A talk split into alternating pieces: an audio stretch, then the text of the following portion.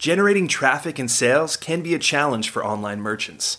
But selling on the Walmart marketplace puts your products in front of millions of customers who shop on Walmart.com. And right now, sellers who join Walmart Marketplace can save up to 50% on referral and fulfillment fees for the first 90 days. So get started today. Head over to marketplace.walmart.com/savings. That's marketplace.walmart.com/savings. Today's podcast is sponsored by SLI Systems, providers of intelligent site search and navigation solutions. Learn more at sli-systems.com and listen to their interviews at ecommercepodcast.com. Your path to e-commerce success starts right here. You're listening to Practical E-commerce, the podcast for e-commerce results.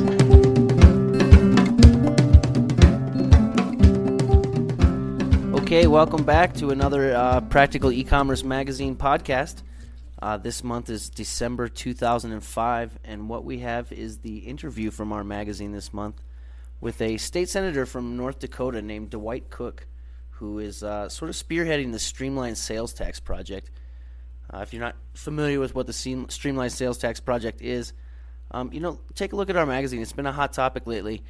Uh, it has to do with the way that online businesses are, are charged sales tax.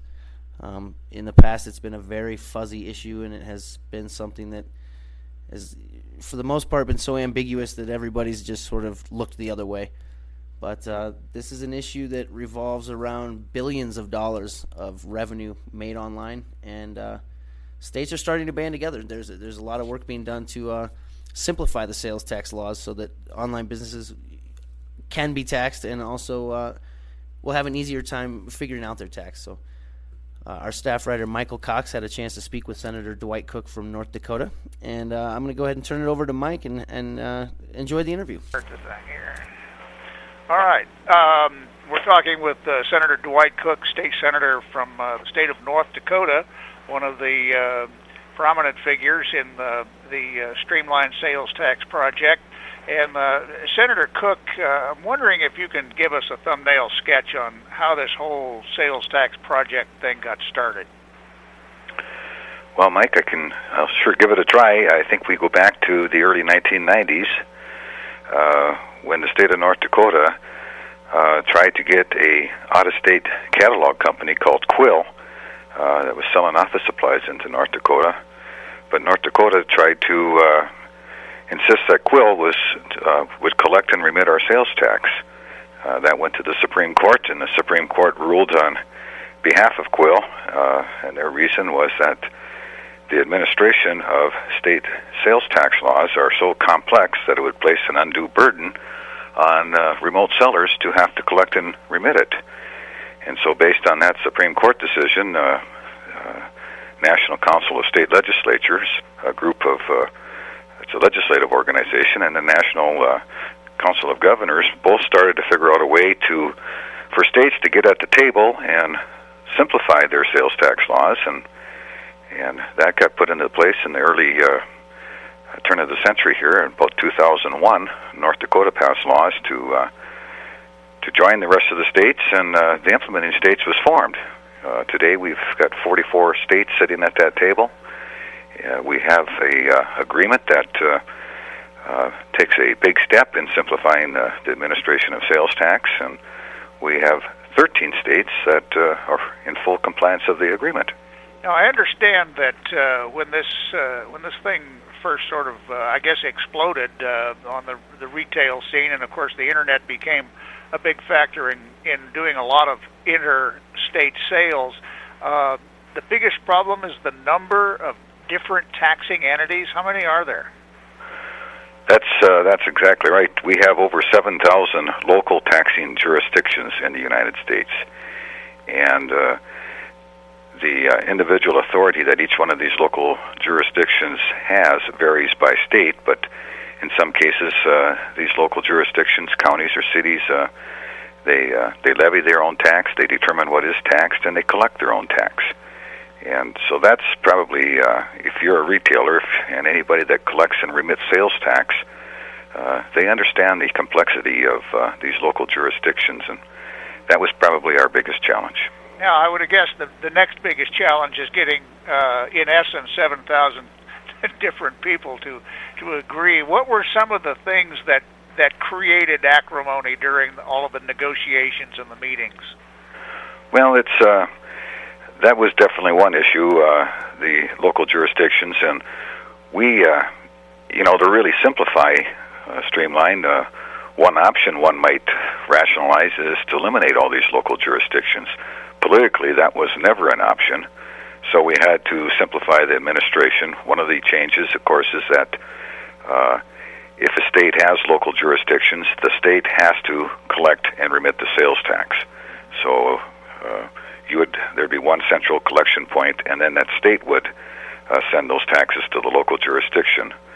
Another issue was that the uh, the tax base of the local jurisdiction had to be the same as the state. If the state taxed it, then the local jurisdiction had to tax it, and vice versa. Uh, that's uh, the two that come to the front of my mind. Now, uh, regarding, I, I would guess that no two states treat different things that are taxed the same. For example, in some states, uh, food is taxed, and in some states, food isn't taxed. But then, isn't there a deeper question on what actually constitutes food? Uh, that's right. Yeah. What what constitutes food? What constitutes candy? Uh, really, there's four issues under this uh, uh, heading of what we might eat or drink. Uh, there's groceries or food. There's prepared food. There's candy, and then there's pop.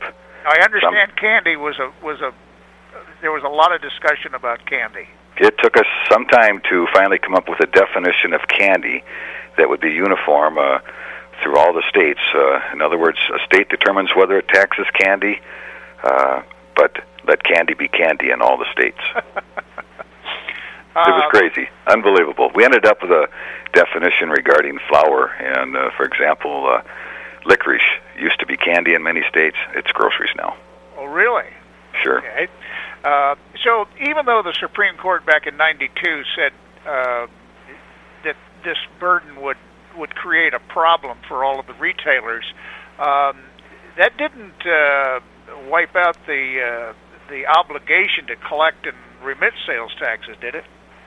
No, it, it didn't. Uh, and a lot of people. That's a that's a very good question because there's a lot of people that think that when Quill prevailed, that uh, the Supreme Court had said it's illegal to force remote sellers. It's not. It's the reason, of course, is because of the uh, complexity of it.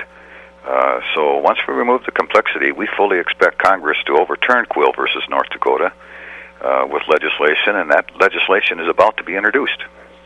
So at this point in uh, in history, um, we have uh, we have I think enough states and enough representative population to put uh, your project into force. Is that right? We have uh, one of the uh, uh, criteria that we set upon ourselves before we implemented this is that we needed at least 10 states with at least 20% of the population from the states that have a sales tax. We had to have them in conformance before we started it, and we reached that goal on October 1 of 2005 uh, with 13 states and 20%.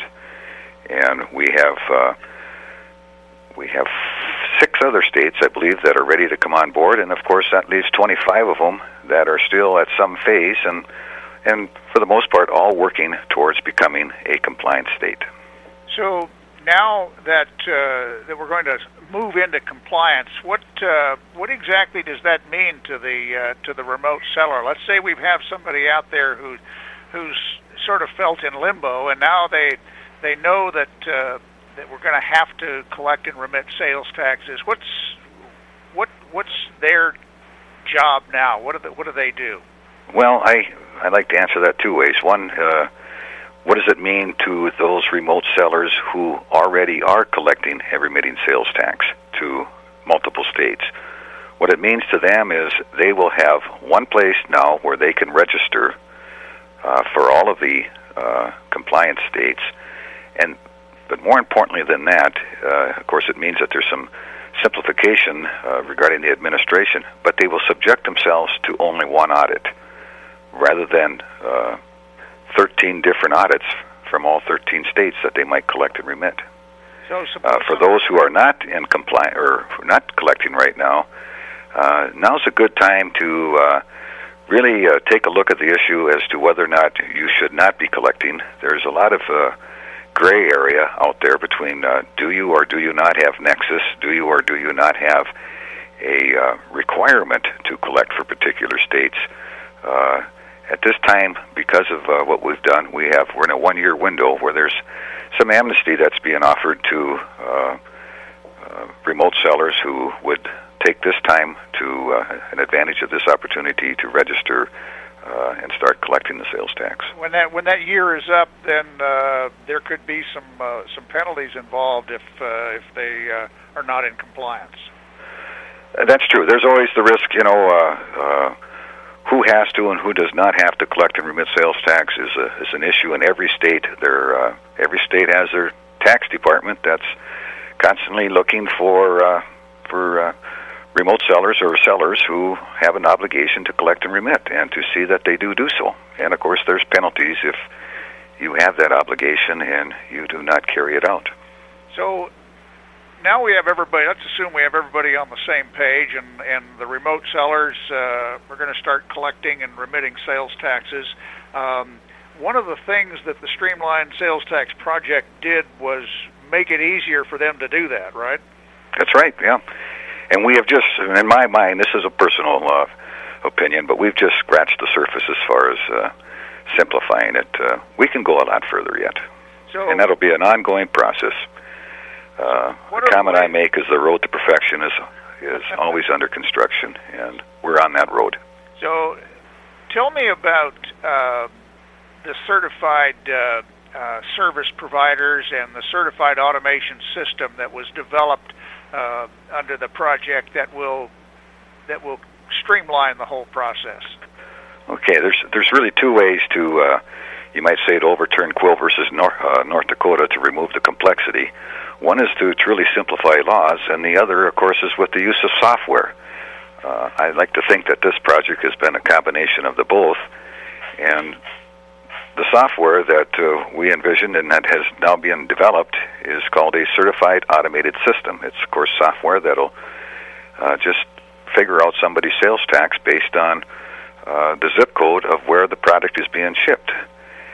The other uh, creation here is what we call a certified uh, service provider. That would be a third party entity that would actually collect and remit a seller's sales tax for them. And uh, the agreement has a, a mechanism in there for these certified service providers to get paid uh, by the states.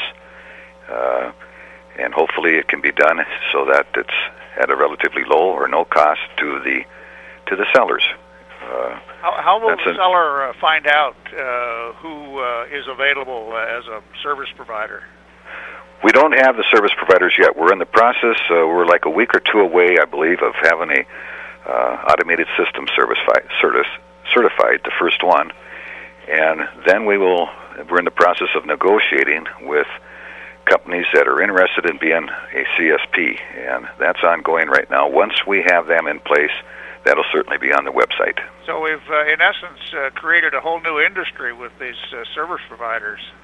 we created a whole new industry, and uh, that was uh, on the table from the beginning. How we vision that uh, we might truly move forward and simplify this, so that remote sellers can collect and remit the sales tax, and that we've truly reduced the burden that has always been placed on them in the past. How much longer do you think it's going to take before uh, all 50 states are involved and all of the questions have sort of been removed? I, sus- I assume there'll always be questions, but uh, is there is there a timetable that the project is, is looking at? Uh, when I look in the, my crystal ball, I, I would hope that, uh, like I said, this road to perfection is always under construction. Uh, there's some issues out there that some states really have some serious problems with, and it's going to take uh, much longer for them. I think the key is uh, that we get it up and running, and we get a year of success underneath us.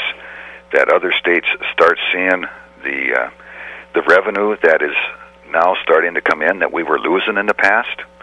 And, uh, you know, once that happens, I think that you're going to see this move rather f- quickly. Uh, it's tough to put a time frame on there. I think we all have our goals. Uh, I would hope that within five years that uh, uh, a lot of this is behind us. Will there always be a uh, uh, an, an ongoing uh, committee or uh, project uh, to sort of uh, continue to ride herd on this?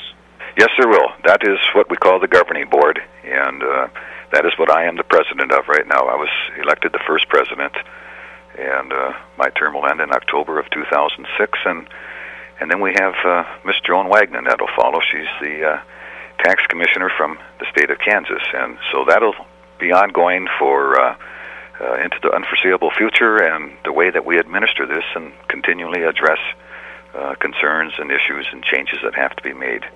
Now, is there uh, is it only irony, or was it by design that uh, Dwight Cook, who happens to be from the state that sort of started the whole thing, is uh, very much involved in this?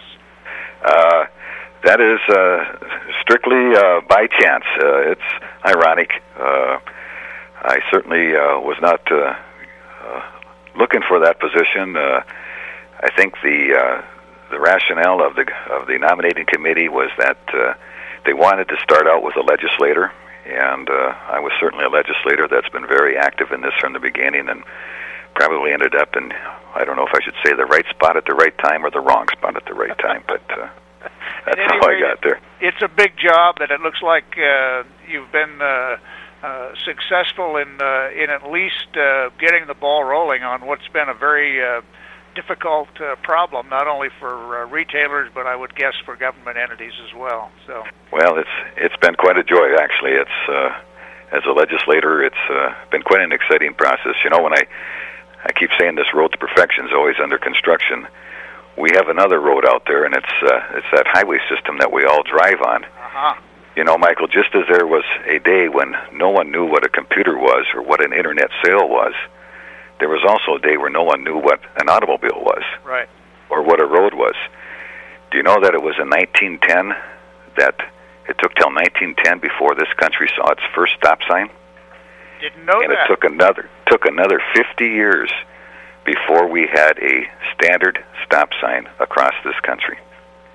One that is red on both sides and the shape that it is, and so that everybody, no matter where you drive in this country, you know what a stop sign is. But uh, when you think of all of the uh, the laws that had to be put in place so that we could drive seamlessly across this country, across state borders, uh, I compare that so much to the same challenge that we have right now with this whole new thing called internet sales. Very good. And we will handle it. Thank you. Dwight, thanks very much for taking the time this afternoon. No problem. Appreciate it. All right, and that wraps up another month of our Practical E-commerce podcast. Uh, we hope you uh, got some good information out of the interview. If nothing else, uh, some food for thought to go go look for some more answers. Uh, don't forget to check out our website at www.practicalecommerce.com. Uh, you can get tutorials, articles, all kinds of good information for uh, e-commerce business owners and, and really anybody that has any kind of vested interest in e-commerce. So, thanks again for joining us, and we'll see you soon.